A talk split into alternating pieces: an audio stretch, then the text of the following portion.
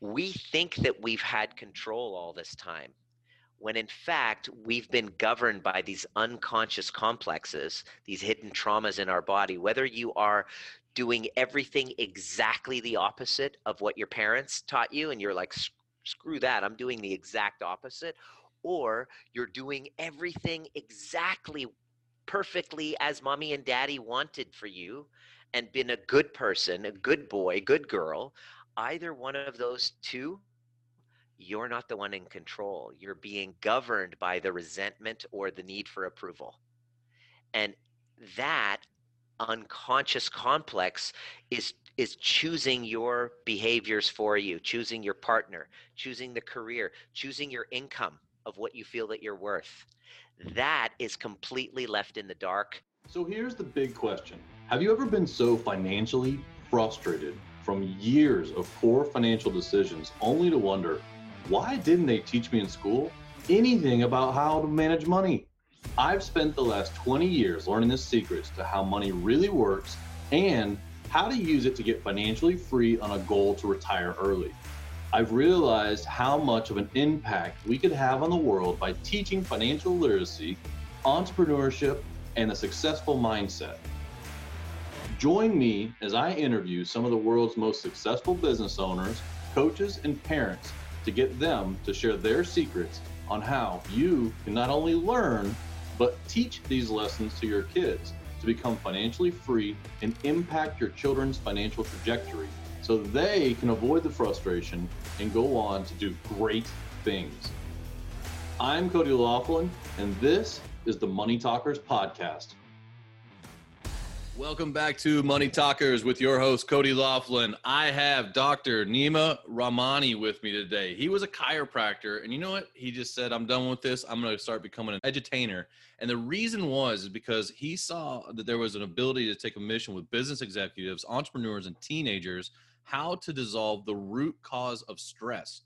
Yeah, something that we all deal with. And so he is the creator of a breakthrough new tool called the Overview Method where participants taken are through an exercise to clear emotional baggage and resentment that holds them back from moving to new levels in business, health, and family relationships. And as we just talked about a little bit offline, what he uh, finds with a lot of times is parents come to him to ask him to, hey, can you help my kid with their stress? And what the real root cause there is that it's in a family stress. And so we're going to talk, dive into that. And so it's very relevant here for the Money Talkers um, listening audience. And so with that, Dr. Nima, welcome to Money Talkers.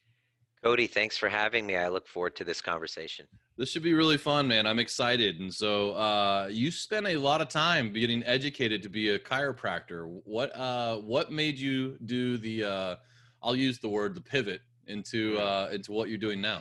The short answer is my ego made me the pivot. Uh, I was, you know, I was so gung ho ever since I had my first chiropractic adjustment at the age of 13 I wanted to, I was so proud. I was like, I'm going to get to the root cause of people's ailments. You know, you have pain, take a pill for it. But if you go to a chiropractor, we actually get to the root of it, which is a spinal nerve that gets, you know, irritated. And just by removing that irritation, the body heals itself. And I was super duper stoked about that. And it didn't take me long, maybe about five to seven years, to start noticing within my practice that the real reason why people were coming in, of course, they have these aches and pains, but it's generally because of this lack of feeling of safety in the body. If you can just tune in to what's happening in your body right now, you realize number one, that most of the time I'm completely dissociated from my body. My mind is, you know, especially if you're an entrepreneur, your mind is on the overwhelm and all of the stuff to do that you're just in your head all the time.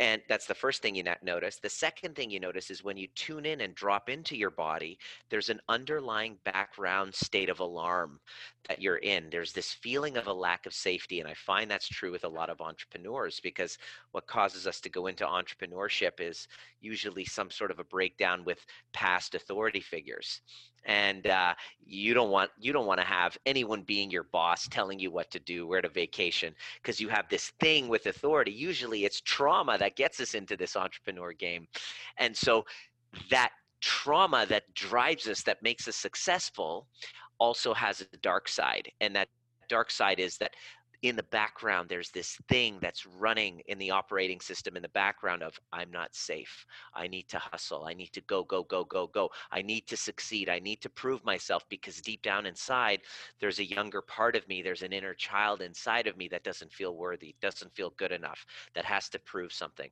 And that underlying state of alarm is what runs the show. It's unconsciously running the show in the background. And we don't know that it's there until the body breaks down, until the body, uh, until we get into relationship breakdowns. So, what I was noticing very quickly within five to seven years of my practice was that the root cause I thought was a spinal nerve out of place, which easily gets replaced, and you can you, know, you can solve that very, relatively easily. But what about the patients that no matter what I did wouldn't get better?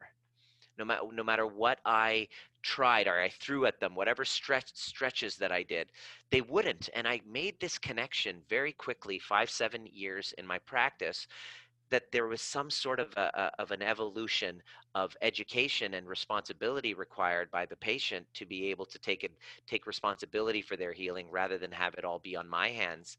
And it wasn't until a patient of mine died uh, from a heart attack who was going through a lot of stress and who had a long list of a story of suffering that I woke up one day and decided I'm going to now teach in my office a three hour seminar workshop called Life Skills for a Stressful World on a Saturday morning outside of my clinic hours to teach people how to take responsibility how to how to change their story and their narratives how to let go of that struggle that feeling of a lack of safety in the body. And i noticed that the patients that were coming to those started getting better. And I noticed that I didn't want to work with people unless they took that responsibility. And I started enjoying those Saturday morning workshops a lot more than my Monday morning going in and talking about back pain, neck pain. So over period of time, I started giving myself permission to start teaching that. And unknowingly, what I was doing was developing a methodology to heal old attachment traumas from from the past because that's where the root cause of the root cause was and i was teaching people unconsciously just hey how to get over those past uh, challenges those past um, uh, attachment traumas with mom and dad and primary caregivers that were wreaking havoc on business in your relationships causing you to show up as insecure and needy at work uh, at, at in your relationships and so that three hour Saturday morning workshop became a three day event. And thanks to COVID, I've managed to kind of adapt it and turn it online. And now I teach a global community of self healers how to heal their attachment wounds so that they can then expand that space between stimulus and response not become a victim to their triggers, but become a master of their own uh, minds so that they can expand that space and choose their own adventure. So that's what I teach now. I teach people how to heal from within and heal, solve their business and relationship challenges by healing their attachment wounds. So, how do you how do you get through the concept of you know, I, in a way, I, we kind of talked offline. Like I told you, one of my favorite words is paradigm, right? And so it's the way you see the world, and you can adjust that and shift that and control that. And I, have always kind of felt that like uh, there's a Stephen Covey principle where they talk about you know there's a space right between stimulus and reaction. You kind of just mentioned that, right? And um, for me, I when I try to tell people like you can control that reaction they're like, oh no no no, I I'm you know I I, I get angry quick too quick? And like no no no, you're you you can change from when you go from angry to the next step. I don't know if you can change the initial stimulus. I mean that's kind of what you're talking about, but for me, I've always been like, well, somebody punched me, I'm angry. Now, how do I you know how do I get over it and get to what I want to do for beneficial on the other side? So I'm, how do you explain that? Yeah, that's basically what I've dedicated my. I'm writing a book on that. Uh, I'm writing a book on that very thing. That that uh, quote, by the way, Stephen Covey was probably borrowing it from Viktor Frankl, when he says, "Between stimulus and response, there's a space, and in that space lies our power to choose, and in that choice lies our freedom." I'm paraphrasing a little bit, but it is Viktor Frankl. Look it up. There's a, between stimulus and response, there's a space. Now what I've discovered to be true is between stimulus and reaction is all is all past intergenerational trauma implicitly stored in your body. And the person that tells you, oh, no, no, I can't control that, they're absolutely right. Because Carl Jung says, until you make the unconscious conscious, it will rule your life and you'll call it fate. Until you make the unconscious conscious, it will rule your life and you'll call it fate. Basically, what that means is everything you've gone through in your past with your mother, with your father, with school, traumas at school, schoolyard bullies, um, heartbreak, having your part, uh, having your girlfriend or boyfriend cheat on you, uh, workplace conflict. You have been, we have been accumulating these conflicts in our bodies since before we were born. If your mother and father when you were in utero if you got if your mother got pregnant and she was like i don't know who you know if this father if the father if your father is going to be around her lack of safety, her lack of resource, her stress, and the environment she was going through while you were being developed in utero actually has an imprint on your nervous system. And you will be heightened in sensitivity because of those stress chemicals. They will become heightened in sensitivity, and you'll go through life with those imprints on your nervous system and then you'll go to work and let's say I'm working in your office and you come in because you're upset one day, Cody, and you raise your voice a little bit and you say my name with just a, a little bit heightened voice. And you say, Nima. Immediately, my body will go into a freeze, will go into a reaction without my conscious control. It's my unconscious that has stored the information of a lack of safety when a male authority figure raises his voice. Maybe I will have remembrance or or a, a body based uh, experience of my father hitting me, for example. And when you raise your voice like that, I'm not experiencing the past in the past. It's no longer in the past anymore. It's it's actually happening as though it's now and my body will treat the stimulus as though it's happening right now so how do you how do you manage that? How do I control that? Well, the first thing is to realize that you don't have control of that. The first part of changing this and becoming trigger proof, what I call becoming trigger proof, is to recognize that you've been in a matrix, that you have been downloaded information about money, as you know, information about uh, your your religion, your your worthiness, your sense of value to this world is all been downloaded unconsciously by your parents through no fault of their own, through no fault of your own. I'm not trying to have you play victim to your parents either. I'm saying that they didn't have any idea either. And we are downloading all of that information and it's getting stored in our bodies and it gets what's called activated or triggered. So becoming trigger proof is the commitment to being the observer to my reactivity so that I can use every trigger to go inside and fill the cracks in the floorboard. Because each trigger and reaction like the gentleman you were uh, you were giving the example about earlier when he says oh no I don't have control it's the commitment go okay when when my wife criticizes me I react in anger or my child doesn't listen to me I get reactive to the point where I want to get physically violent, okay, I'm committed to finding out why. Why? It's because when my wife criticizes me or when my child doesn't listen, deep inside, the story that I make up in my body is I'm not enough, I'm not valuable, which comes from five-year-old version of Cody or three-year-old version of Nima who didn't feel seen, didn't feel heard.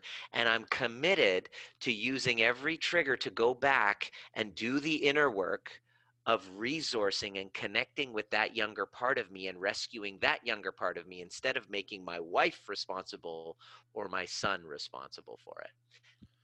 That's a lot to unpack.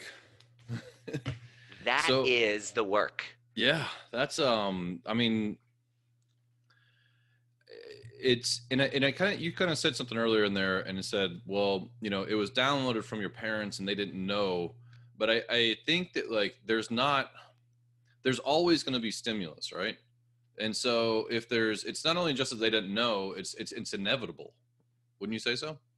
hundred percent. There has to be right? some sort. It can. It doesn't have to necessarily be be trauma this way. It could be lack of this, or Oh, there's there's a, there's never an equal balance, and Totally. so there's always an there's always an opportunity in there because I would just say that like whatever you've been downloaded, and I talk to the people about this when we talk about money story, right? When people talk about like how they view money, and it's like there's usually a lot of scarcity built in, and when I talk to high achievers, it's the ability to get over the scarcity mentality that their parents taught them, right? right. And well, so, the thing but- is, is that they had to first recognize that that was in them. Yeah, absolutely. And that's where I was going to say is that um, the the piece that's that's more important than realizing in the money story side of it, and you can you can touch on this on your side where you deal with this, like, is that one you recognize you're willing to take the time and recognize how what your chapters have already been written. But the real big piece for me is that you have the control to write the rest of the story right and when you realize that that it's not that you've got these imprints uh, these imprints and that they're they're there and if you just go with them you lose the control. Right. and you lose the and you also from in my personal side of it is that you also are excusing yourself from having to deal with it.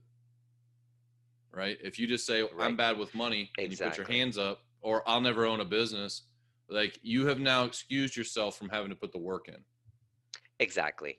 Um, that statement that that gentleman said is that you know I can't control my feelings or you know I get angry. It's just who I am. Is uh, is a way to um, t- to to avoid the responsibility of of changing that story internally. do you, Now- do you think it's also a way to protect it so To way to protect the story, to protect your But- victimhood. But yeah. Do you think it's a way that Oh, like yeah, if yeah. I if not only just let me off the work to do the work to fix it, but it's also a way to protect that and say this is me and this is mine, and that's how I am. That's know? how I am, and I don't have to take responsibility. Victimhood, like responsibility, is the enemy of victimhood. Victimhood is the enemy of responsibility. We all, um, when we have these wounds, we all, what happens is when we, especially when we get triggered, we regress to a childlike state. This is why it's so important to do the work. Uh, and by the inner work means to face those parts of us that believe that we're unworthy, that we will always be this way. Those represent a younger part of us that has been looking for mom and dad constantly, still, even in your 40s and 50s and 60s, you'll still catch yourself looking for an outside savior to come and rescue you.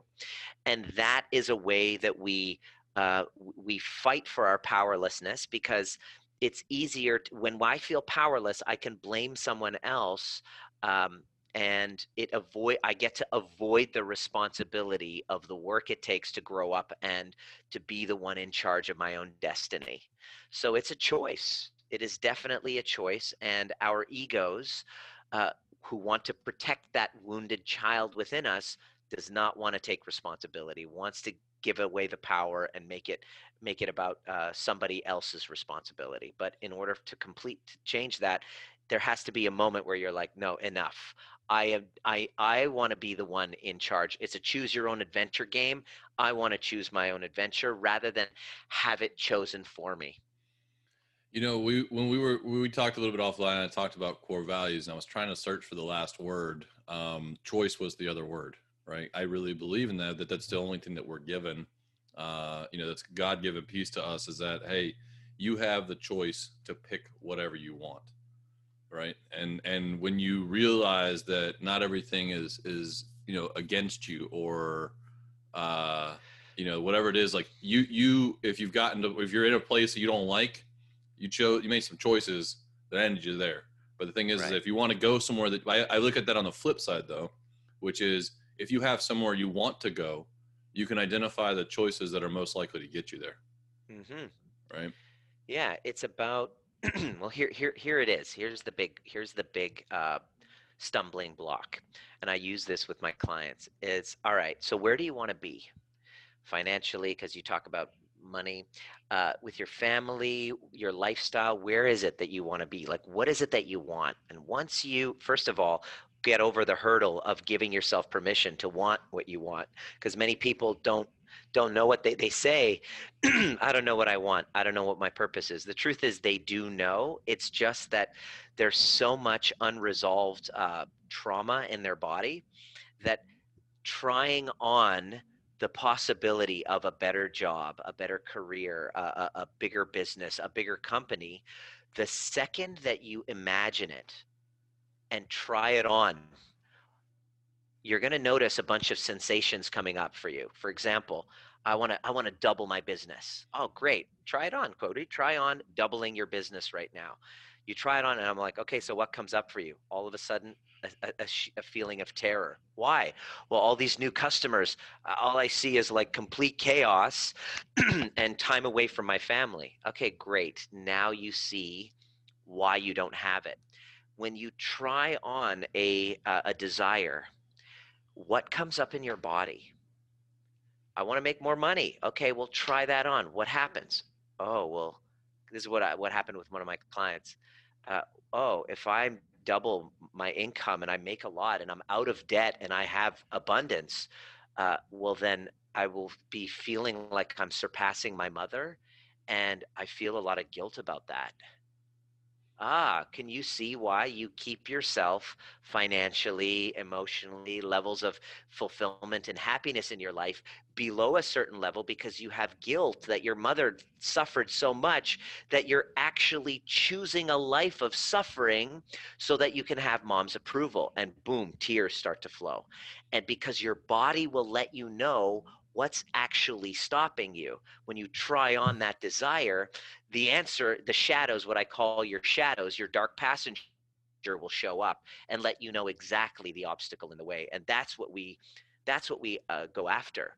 We go after the young little version of you that feels unworthy if you're actually succeeding that feels guilt if you're not helping mom and that is unresolved trauma and by trauma you said it earlier I don't mean necessarily trauma with a capital T. There's trauma with a small t, in which one of your fo- folks had, you know, uh, addictions issues, alcoholism, uh, or there was divorce, or there was so much toxic toxicity in the relationship that you had to step up and become the emotional support for one of your your parents. That you had to grow up way too fast. That you had to step up and protect your younger siblings from an abusive parent. Like these these these things are traumatic emotionally to a child that then believes that their sense of value and identity only comes from rescuing and taking care of other people. That's that a story that uh, the, the the child will make about them that says i who i am am not enough and i must perform in order to get love i must succeed in order to get love that's unresolved trauma as well. And you said it, we will come up with that stimulus and we'll make up a story. An unexamined life is a life not worth living. And it's important, especially as we hit our mid, middle ages and we start to have kids and we start to see these triggers coming up. We take a look at what, what stories and unpack them so that the second half of life we can then choose our own adventure. That was going to be my question. So, what do you do about it and can you use it for benefit? Yeah.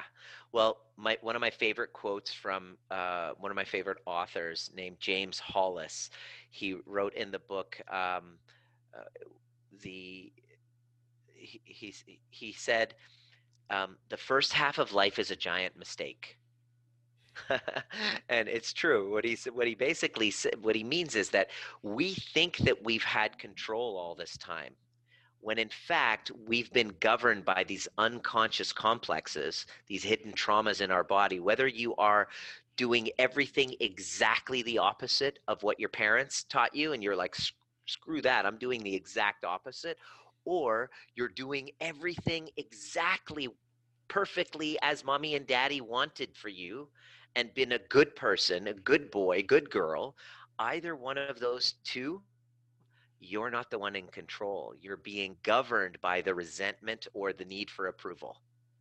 And that unconscious complex is is choosing your behaviors for you, choosing your partner, choosing the career, choosing your income of what you feel that you're worth.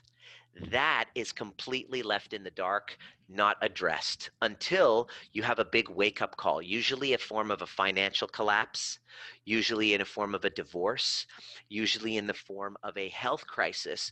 These are the wake up calls that finally get us to go, okay, who am I? How did I end up here? And when you start that going down that rabbit hole, you start to realize that, wow, this didn't start with me. It started long before me, and you get out of the matrix.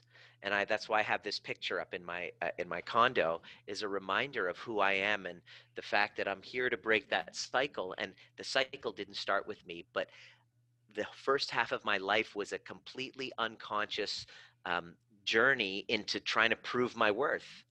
And it led me to one divorce, several failed relationships, and no possibility of having a like a relationship that worked.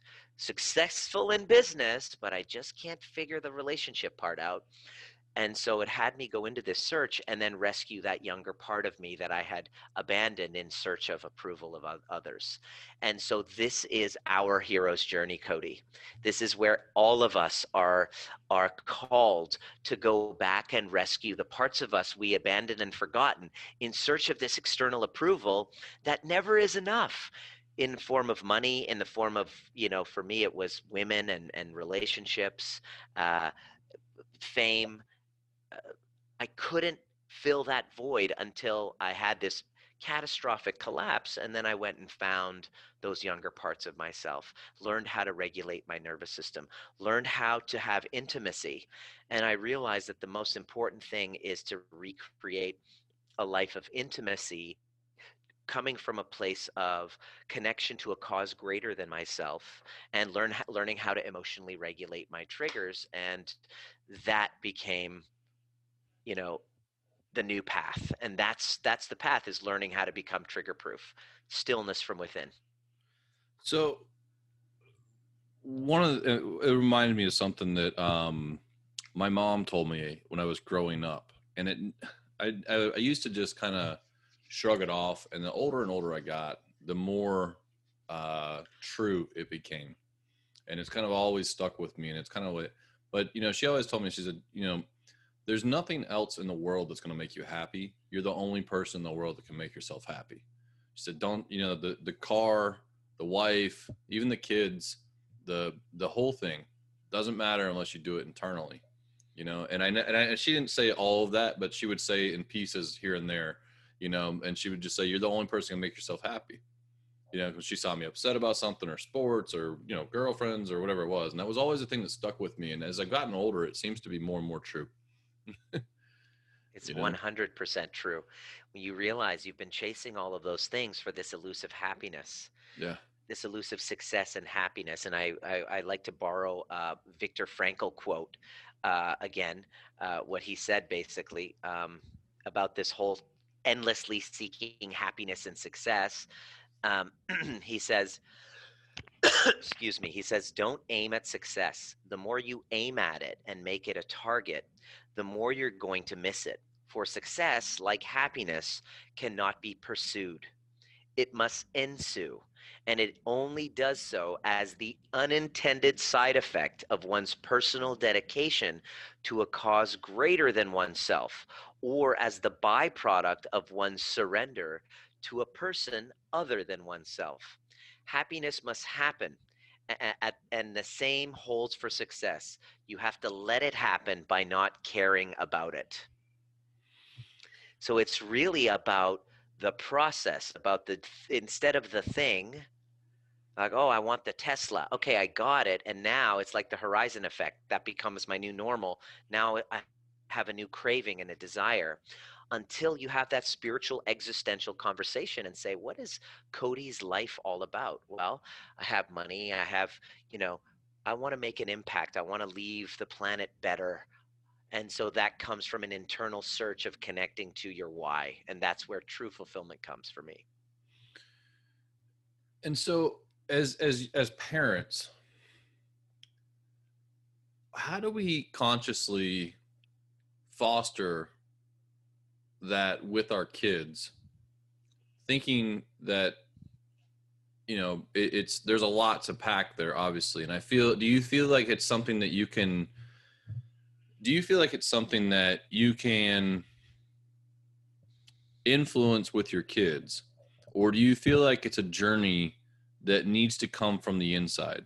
Like do you need so i, I think about it in two ways right? Like so i think about like uh schooling where you're forced to learn something that you don't care about right? And so you're really you might get an a on the test which i did many times in school because i was just i could memorize the facts an hour before the test speed read a chapter and be ready to go. Hour later i probably don't remember half of it right? And so I think about you that. Learn how I think, to do. You learn how to do what you needed to do to get done in that moment. yeah, I just need to get by, right? I need to get. I want to grab an. I want to get a hundred on the test. I could read it, memorize it, be done with it, and be uh, an, an hour later. I know that I know enough answers to get through it, right? And then like, but the other part of that is like the things that I've gone out to teach myself. Like, the I I went on a journey to to learn internally about choice, about paradigms, about the ability to, to and I, I did it as more i would say is kind of a side effect that i did it in my personal life. I did it more in a business life as a, at, a, at, a, at a stress point where it was like okay i need to be able to control and see things differently. I knew it right? Because i knew i was just frustrated and tired and, and worn out my way wasn't working. So when i figured out i've been very humbled in my life. And so as things came up i realized well i got to go find somebody else to know something better than i do because i'm not looking at this the right way right? But when i learned those things I I, inca- I, I in- internalized them quite a bit more because it was something I was seeking to do. So, do you think as parents, and it's kind of like the pushing on a string, you know, kind of concept, like, are you able to are, are you able to influence that more, or does that something that the, the, the kid needs to have their own uh you know their own sense of that they need to to fix to work harder on it to open their eyes to it. Because i think if you could do this as a younger age i feel it's a lot more like entrepreneurship money and finance as well. Because there's a massive ramification because of the time frame that they have. But is it something that you can force someone to do or learn? Or i don't want to say force it's probably the wrong word but influence i guess? Well, I think that children um, are already inspired to learn what they want to learn. And so, as the new parent myself, I, I have a seven-week-old at the recording of this uh, this podcast. Um, my commitment, as far as parenting goes, um, is to look and see how much of what I want for my son is based on my own ego. yeah Okay. Um, oftentimes, it's kind of like the the the defective doll syndrome, where people really don't take a look at the motivation that they had for having kids in the first place. Okay. Oftentimes, sometimes it's like, all right, a woman wants to secure her her her financial security so she'll have a, a, child or a man wants to uh, you know impregnate someone because he he wants to have her as his wife and so there's always these often these ulterior motives or i i'm just bored i don't have a purpose and i want to feel needed by someone because i don't have a feeling of safety and security and and and and value and worth within myself so maybe if i have a kid that'll fix that right? So what happens is we then become parents in the first place not knowing what these ulterior agendas are. In other words we be, we have children and we use children as an extension of our own egos to fill some sort of a need within us. That's the first thing that we're wise to look at in, in terms of parenting. And this isn't to shame people. This isn't to shame because it's not done consciously. But when we do it that way then the child becomes an extension of my ego. And when I see the child struggle, when I see the child behave in a way that I don't feel is is appropriate, I then t- make it about me, and my reaction to that child will be all about fixing them so that they can then fit into this box so that I can feel good about myself. So that's how I was raised. Unconsciously i love my parents but growing up in a persian household where it's like you got to be a doctor you have to be a lawyer you have to be successful you have to look good you have to have all of the things so that you look good so that i can feel good about my parenting that i was a good dad i was a good mom i was successful. And what happens is it works but then what ends up happening is the child feels detached and dissociated from who they are when we raise them that way. Because if they don't fit that box, then it's like this doll that's defective. It's a defective doll that we can't return back to back to the store. And so now we're stuck with a defective doll and the child feels that feels that hatred that feels that lack of attunement feels that disappointment just from a look in your face. They they're very attuned to our energy. In case you haven't noticed cody they can tell when you're okay and when you're not okay and when you're upset. They feel that and especially in the ages. Under the age of eight their nervous systems become highly attuned to your facial expression your voice and can feel the disappointment. And they don't look and say you know a five year old doesn't have the capacity to say, you know what? My dad really badly wants me to be a doctor so that it could fulfill his ego and he can feel good about himself to all of his friends. and I feel really bad for him. And I'm just so empathize with his wounds that have him parent me this way, but I'm going to go ahead and I'm going to become a painter and a musician like my heart really wants. a five year old doesn't have the capacity. A five year old will say, I must be defective for wanting to be a painter and wanting to study all of these things because what my dad wants for me is this. And he's right and I must be wrong, so I'm not good enough. And I I am raised to betray myself. I'm raised to abandon and conditioned to abandon myself and not trust myself. So it's no wonder where I hit my teens, I hit my 20s, I get into relationships and then I go, I don't know who I am. I don't know what I want. The truth is, you do know, but you've been conditioned from parents who have no clue, who've been downloading their egos and their shame onto us unconsciously. And so as far as parenting go, I'm seven weeks into this game and I'm committed to calling myself out each time in moment to moment going, is this for me or is this for Dominic? Is this for me or is this for Dominic? And I'm committed to the process of saying, hey, Dominic, I've been a chiropractor. My ego really badly wants you to be a chiropractor too, because then I'll feel good about myself. I'll feel like an amazing parent. And then everyone can look at me. All of my colleagues can high five me and say, You did a great job raising your son. However, I see that part of me. However, I'm going to put that part of me aside and I'm going to ask, What do you love to do? And I want to help nurture that within you. That's my commitment because parenting. I think there's going to be, I think there's a, I think there's people listening thinking like, well, you've got to push them sometimes, so right? Because there's a line to it. So are you thinking that the the, are you saying that it's it's more on the intention side of it that mm-hmm. you need mm-hmm. to be aware of? Hundred percent starts there. If you start there, you need to push them. If I need to push him I got to ask myself why I need to push him. Now, I'm not telling I'm not telling anybody how to parent here. I'm just looking at my own, and I, this is the process that I plan on going through.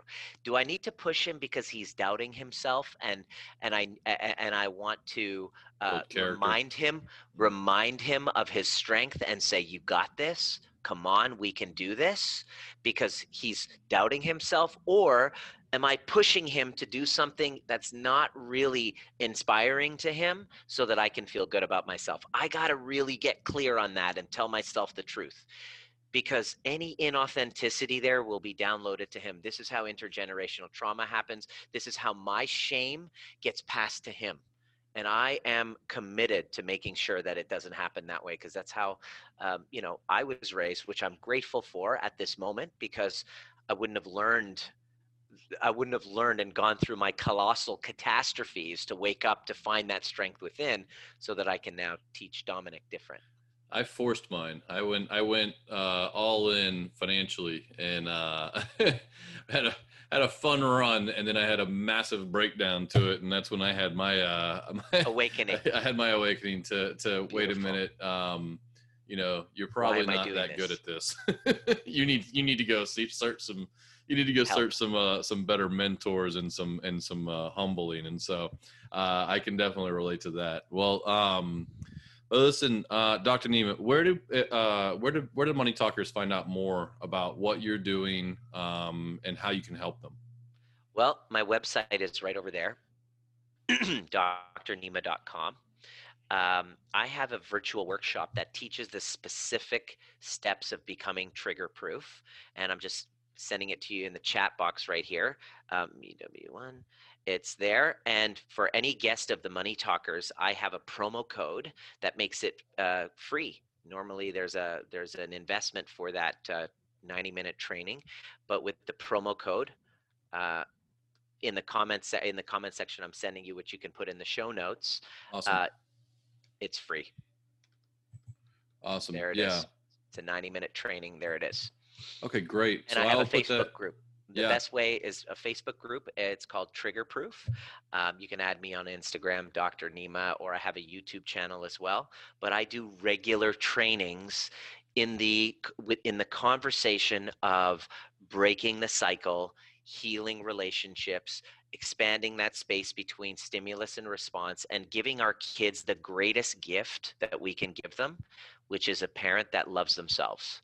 The greatest gift that you can give your child is giving them a parent that fully loves and appreciates all parts of themselves. Because if you don't, you're going to unconsciously, not because you're a bad parent, I'm going to unconsciously download my shame onto my son to try to compensate for the parts of me that I'm not okay with and put all of that pressure onto him. And the greatest gift I can give him is being good with me and being able to be responsible for my own reactions and triggers. That's that's what I'm. Uh, that's to creating secure attachments and creating a secure attachment with my wife.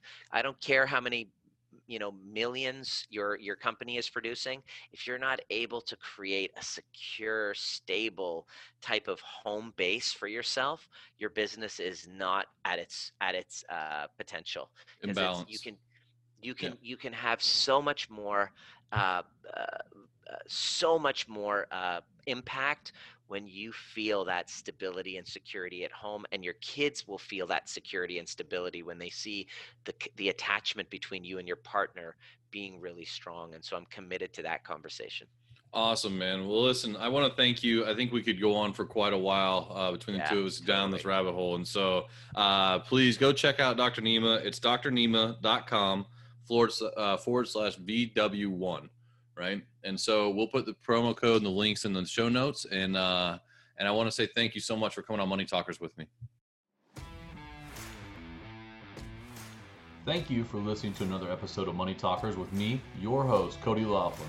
If you found this episode helpful in your pursuit of financial dominance, it really helps if you make sure to leave a five star rating and share it with your friends or family members who could use good financial information and entrepreneurial success tips. I invite you to join the Money Talkers community Facebook group. Open Facebook and search for Money Talkers to join today. Follow us on Instagram at the Money Talkers for inspirational mindset posts, encouragement, and investing tips. And remember, the one thing you can do to change your kids' financial future is to start talking about money with them because you are a money talker